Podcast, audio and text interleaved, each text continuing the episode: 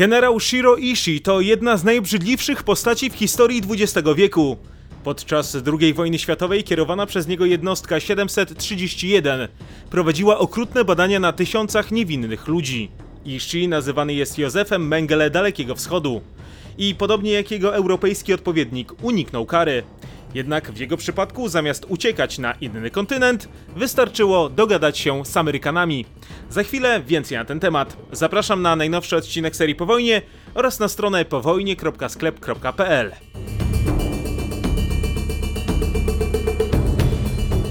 Ishii urodził się w 1892 roku w niewielkiej miejscowości Shibayama 60 km od Tokio.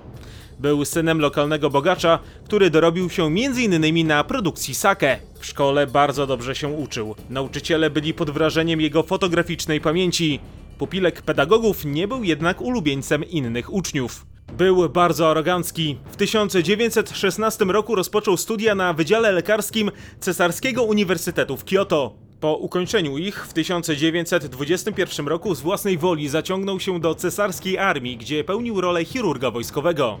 Jego przełożeni dość szybko zorientowali się, że mają do czynienia z postacią ponadprzeciętnie uzdolnioną. Dlatego pozwolili mu kontynuować podyplomowe studia medyczne, podczas których zgłębiał tajemnice bakteriologii. Z czasem Ishii zaczął interesować się też produkcją broni biologicznej, dlatego przy aprobacie wojskowych w 1928 roku wyjechał na zachód, gdzie przez dwa lata dokształcał się w tym kierunku. Studiował też historię użycia gazów bojowych podczas I wojny światowej. Japończyk nie przejmował się konwencją genewską, zakazującą korzystania z tego typu broni. Uważał, że skoro została zdelegalizowana, to przede wszystkim dlatego, że była niezwykle skuteczna. Jego prace stale monitorowały najważniejsze osoby związane z japońskim wojskiem, a w tym m.in. minister armii Sadao Araki. Tokio nie szczędziło środków na badania prowadzone za granicą. Był nacjonalistą zapatrzonym w cesarza. Bardzo dużo pracował, często przesiadując w laboratoriach do samego rana. Jednocześnie wśród współpracowników miał opinię kobieciarza i człowieka niestroniącego od alkoholu.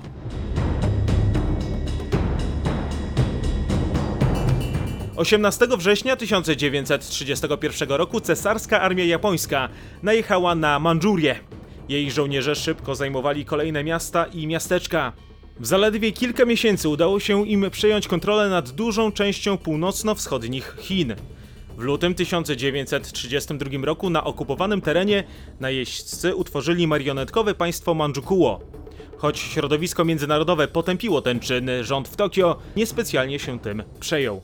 Jeszcze w tym samym roku powstała jednostka, która teoretycznie miała zajmować się uzdatnianiem wody.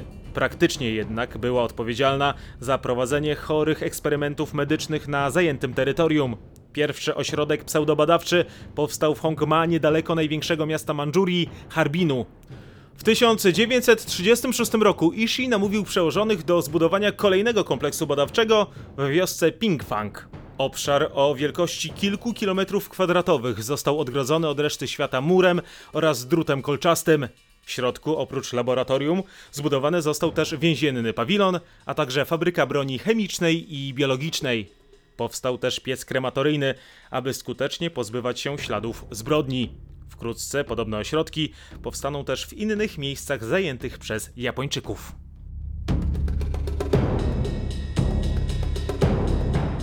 Wkrótce do obozu zaczęły zjeżdżać pociągi z wagonami pełnymi ludźmi, którzy wkrótce mieli zostać poddani torturom. W większości byli to Chińczycy i Mandżurowie. Potem trafiali tam też Europejczycy oraz Amerykanie, a także Rosjanie. Ishii był wobec nich bezlitosny. Więźniowie zarażani byli różnymi chorobami. Przeprowadzano wiwisekcje często bez znieczulenia. Wywoływano zawały serca oraz udary. Na żywych ludziach testowano miotacze ognia i granaty. Rażono prądem. Napromieniowywano aparatami rentgenowskimi. Łącznie w fabryce śmierci mogło nad tym pracować nawet kilka tysięcy osób. Wśród nich znalazło się wielu wybitnych japońskich lekarzy i naukowców, których zrekrutował nie kto inny jak Shiro Ishii. Więźniom wszczepiano m.in. zarazki cholery, tyfusu oraz dżumy. Nazywano ich maruta, czyli tłumacząc na polski kłodami, ponieważ podczas budowania obozu Japończycy zapewniali, że w miejscu przyszłej kaźni tysięcy ludzi budują tartak. Na miejscu testowano aerozole z niebezpiecznymi substancjami, a także porcelanowe bomby lotnicze z zarazkami.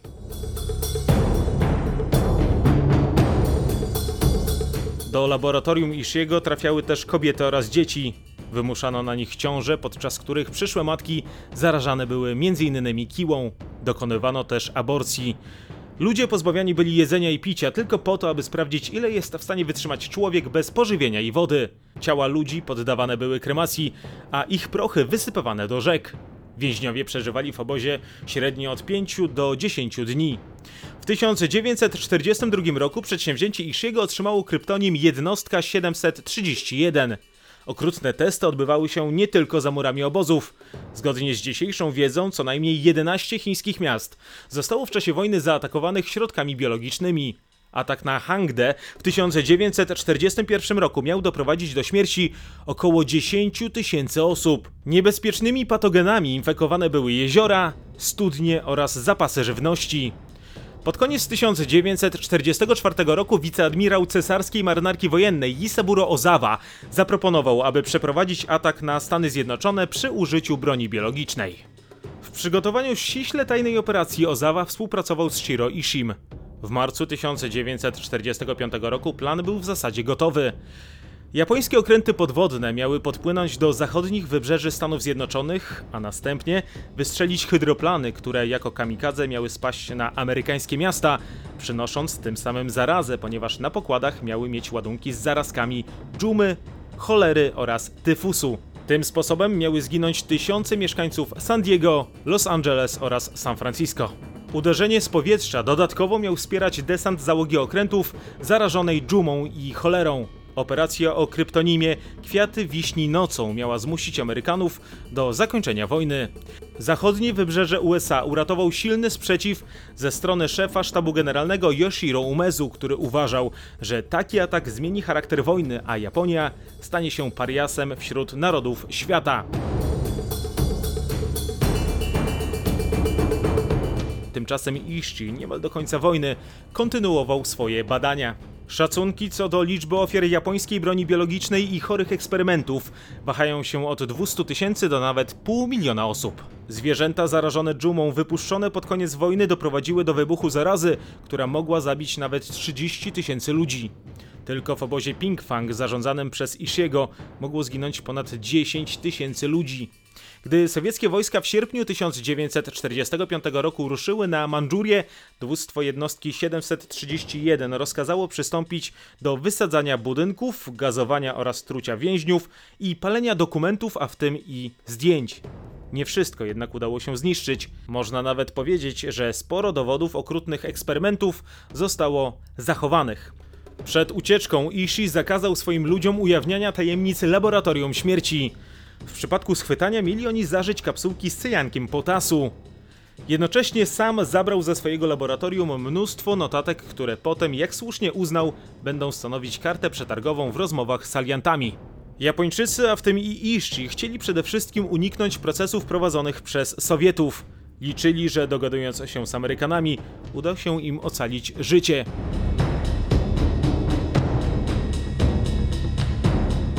Tuż po kapitulacji Japonii do Yokohamy przyleciał podpułkownik Murray Sanders. Amerykański mikrobiolog otrzymał zadanie zbadać japońską działalność związaną z produkcją broni bakteriologicznej. Wiedza Amerykanów na ten temat była na ten moment niewielka. Dlatego z tym większym zainteresowaniem przyjął on od Nito Ryoshiego, bliskiego współpracownika Shiro Ishiego, rękopis zawierający informacje o działalności jednostki 731. Sanders natychmiast przekazał go generałowi Douglasowi MacArthurowi, czyli naczelnemu dowódcy mocarstw sprzymierzonych na Dalekim Wschodzie. To on z polecenia Waszyngtonu miał zająć się odbudową Japonii. MacArthur po skonsultowaniu się z Białym Domem zgodził się na układ. W zamian za wyniki badania nad bronią biologiczną obiecał japońskim zbrodniarzom wojennym nietykalność. Ich wiedza była dla Waszyngtonu bezcenna, Amerykanie nie mogli sobie pozwolić na tego typu badania, poza tym Japończycy byli pod względem prac nad bronią biologiczną dużo bardziej zaawansowani, mieli więcej danych i materiałów. Poza tym amerykańscy naukowcy ze względów etycznych prowadzili badania na zwierzętach, podczas gdy Japończycy robili je na żywych ludziach. Dla Amerykanów ich oferta była więc niezwykle interesująca.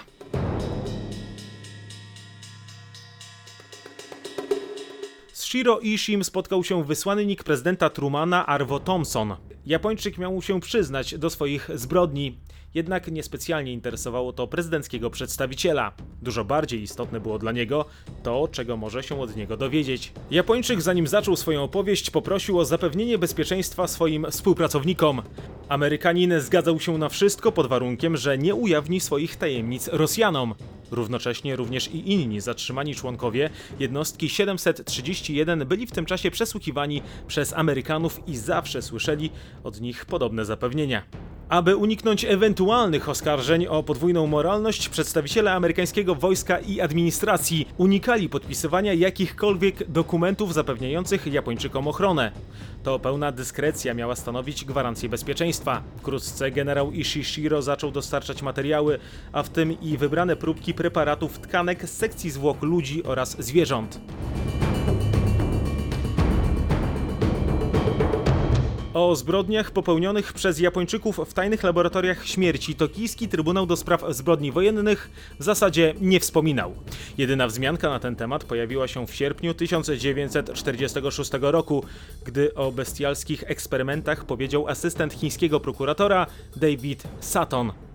Jednak przewodniczący Trybunału Sir William Webb uciął tę dyskusję, stwierdzając, że nie ma na ten temat wystarczających dowodów. W czasie, gdy w Norymberdze otwarcie mówiono o niemieckich zbrodniach w obozach śmierci, na Dalekim Wschodzie alianci milczeli na temat mordów dokonanych przez japońskich lekarzy i naukowców. 6 września 1947 roku Douglas MacArthur napisał do Waszyngtonu, że wiadomości przekazywane przez Ishiego, choć bardzo cenne, nigdy nie powinny zostać ujawnione opinii publicznej. I tak też było. Na biurku prezydenta Trumana regularnie lądowały teczki z tajnymi danymi. Zawsze znajdował się na nich napis akta medyczne.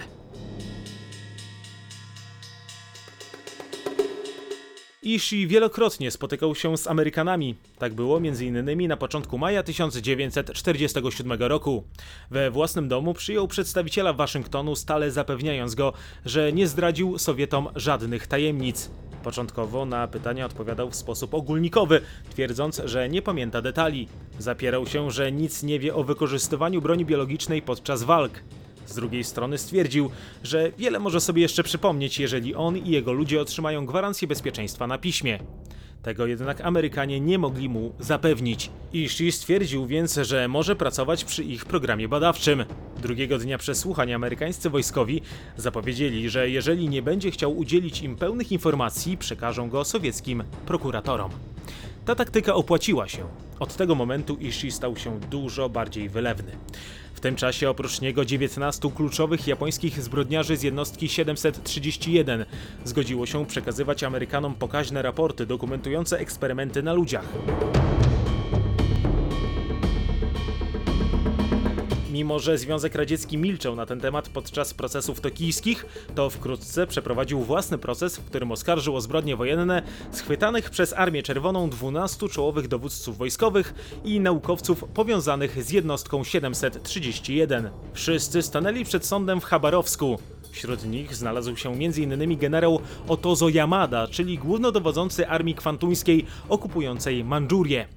Informacje o szalonych eksperymentach Japończyków krążyły po sowieckiej Rosji już w późnych latach 30.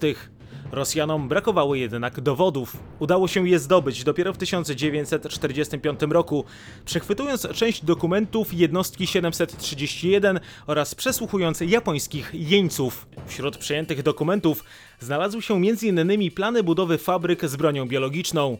Na Kremlu zrobiły one niemałe wrażenie. Sowiecki proces rozpoczął się w grudniu 1949 roku. Przewodniczył mu Lew Smirnow, czyli jeden z najważniejszych sowieckich prokuratorów w procesach norymberskich. Sądzeni przez Rosjan Japończycy usłyszeli wyroki od 2 do 25 lat pobytu w obozie pracy na Syberii. Kary nie były więc wysokie jak na sowiecki wymiar sprawiedliwości. Niewykluczone, że stało się tak za cenę ujawnienia Sowietom ściśle tajnych informacji.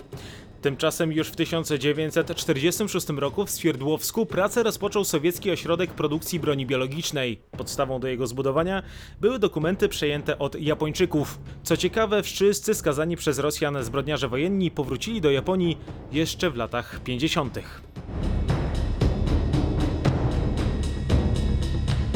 W tym czasie Shiro Ishii wiódł spokojne życie w ojczyźnie, pozostając w stałym kontakcie z Amerykanami.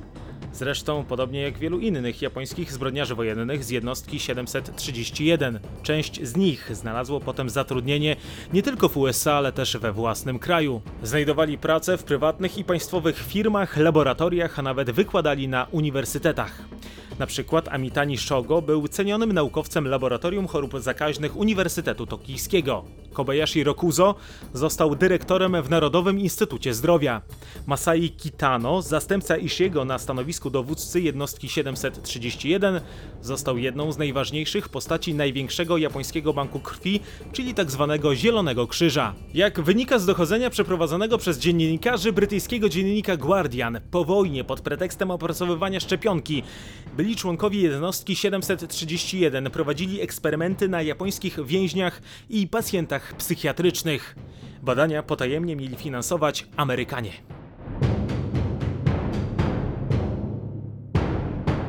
Od 1948 roku przez co najmniej 10 lat dokumenty jednostki 731 były przenoszone na mikrofilmy, a następnie wysyłane za Pacyfik do archiwów zlokalizowanych w Stanach Zjednoczonych. CIA wierzyło, że przekazywane przez Ishiego i jemu podobnych ludzi informacje zapewnią Stanom Zjednoczonym przewagę nad ZSRR. Jego dokładne miejsce pobytu oraz zawód zostały utajnione w 1947 roku. Jak wynika z ustaleń amerykańskiego historyka Richarda Draytona z Uniwersytetu w Cambridge, Japończyk miał wyjechać potem do Maryland w USA, aby doradzać Amerykanom w kwestii broni biologicznej. Jego wiedza miała być wykorzystywana podczas wojny koreańskiej. W 1950 roku na Pjongjang przeprowadzony został atak z wykorzystaniem broni biologicznej. W chińskich gazetach pojawiły się w tym czasie artykuły sugerujące, że amerykańskie bombowce zrzuciły na teren Korei Północnej i cele w północno-wschodnich Chinach bomby bakteryjne podobne do tych zaprojektowanych i wyprodukowanych przez jednostkę 731 podczas II wojny światowej. W latach 50. Ishii razem z Amerykanami odwiedził swoje dawne miejsce pracy, czyli obóz w Pinkfang. Do dziś nie wiadomo jednak, co tamta wizyta miała na celu. Równocześnie pojawiają się plotki, że mogła się ona przyczynić do śmierci Japończyka. Podczas odwiedzin w laboratorium miał się on bowiem zarazić śmiercionośną bakterią. Inne źródła podają, że Ishii po wojnie otworzył w Japonii własną klinikę, gdzie bezpłatnie wykonywał badania i zabiegi. Z relacji jego córki Harumi Ishii wynika, że pod koniec lat 50. zaczął mieć problemy z głosem. Miewał też silne bóle głowy, z tego powodu często łykał różne tabletki łagodzące ten stan. Po kilku miesiącach zmagań z nieznaną chorobą w końcu uznał, że musi się przebadać. Samodzielnie pobrał próbkę swojej tkanki, po czym pojechał do Tokio, a dokładniej do swojego przyjaciela na wydziale lekarskim. Poprosił go, aby ją przebadał, nie informując, że należy do niego. Jeszcze tego samego dnia dowiedział się, że ma raka krtani. Ale Ishii zdecydował się walczyć o swoje życie. Liczył, że los da mu szansę, której on nigdy nie dał swoim ofiarom. Japoński zbrodniarz poddał się operacji. We wyniku zabiegu stracił głos. Po powrocie do domu stale prowadził notatki na temat swojego stanu zdrowia. Krótko przed śmiercią nawrócił się na katolicyzm. Ochrzcił się w Tokio, przyjmując imię Józef. Zmarł 9 października 1959 roku w wieku 69 lat w szpitalu w Tokio. Jak informują historycy, przed śmiercią przekazał Stanom Zjednoczonym około 80% swoich materiałów i danych. Amerykańskie służby wykorzystywały je potem we własnych badaniach nad bronią biologiczną. Tymczasem o jego zbrodniach świat nigdy miał się nie dowiedzieć. Z czasem jednak coraz więcej do powiedzenia mieli świadkowie zbrodni. Poza tym w okolicach japońskich obozów śmierci zaczęły być wykopywane mogiły ofiar. W 1986 roku o tym, co działo się w kompleksie w Pinkfang, opowiedział były amerykański jeniec Frank James. Przez lata bał się o tym mówić otwarcie, domyślając się, że zmowa milczenia w Waszyngtonie na temat zbrodni w Mandżurii jest efektem cichego porozumienia między Białym Domem a Tokio. Dopiero na starość zdecydował się zabrać głos.